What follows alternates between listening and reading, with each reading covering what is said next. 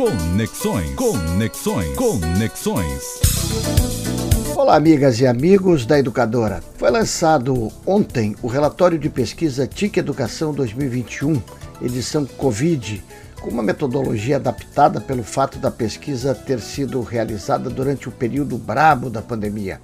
Em função disso, a pesquisa foi realizada com entrevistas via telefone com professores e professoras, diferentemente das realizadas historicamente pelo CETIC. O CETIC é o Centro Regional de Estudos para o Desenvolvimento da Sociedade da Informação, órgão que integra o importante Comitê Gestor da Internet. Essas pesquisas acontecem desde 2010, ou seja, são 13 anos de pesquisas que buscam compreender a presença das tecnologias de informação e comunicação na educação e na sociedade. Portanto, é louvável que tenhamos continuidade de políticas de pesquisas que possam contribuir de forma significativa para a definição de políticas públicas.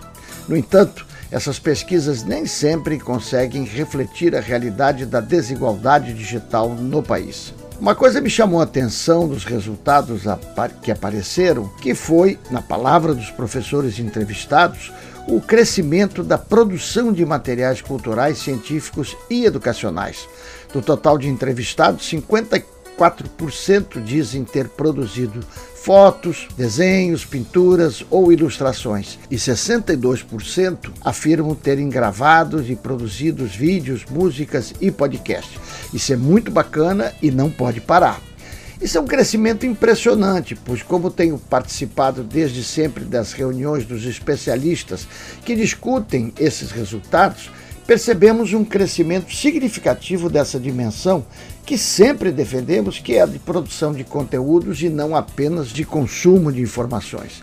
Segundo os relatos dos próprios professores, eles contribuíram, por outro lado, para o enfrentamento de situações sensíveis ocorridas na internet. E o dado importante é que 32% deles dizem que o tema sensível era que os próprios alunos mencionavam um uso excessivo de jogos digitais e tecnologias, o que de fato é algo que tem nos preocupado muito. Isso porque nós, que defendemos o uso das tecnologias digitais na educação, defendemos ao mesmo tempo que consideramos que ficar um pouco longe dessas tecnologias é muito importante.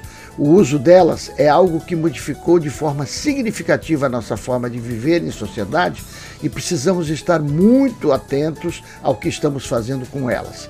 O recente debate sobre as chamadas fake news nas eleições é apenas mais um dos capítulos desse importante tema que precisa estar presente na escola e em todos os cantos. Não podemos simplesmente repassar as informações que nos chegam, sem identificarmos o que nelas temos de produção de desinformação, com o objetivo de manipular, no caso atual, as eleições e, com isso, macular a democracia brasileira. Um abraço, meus amigos e amigas, e até semana que vem.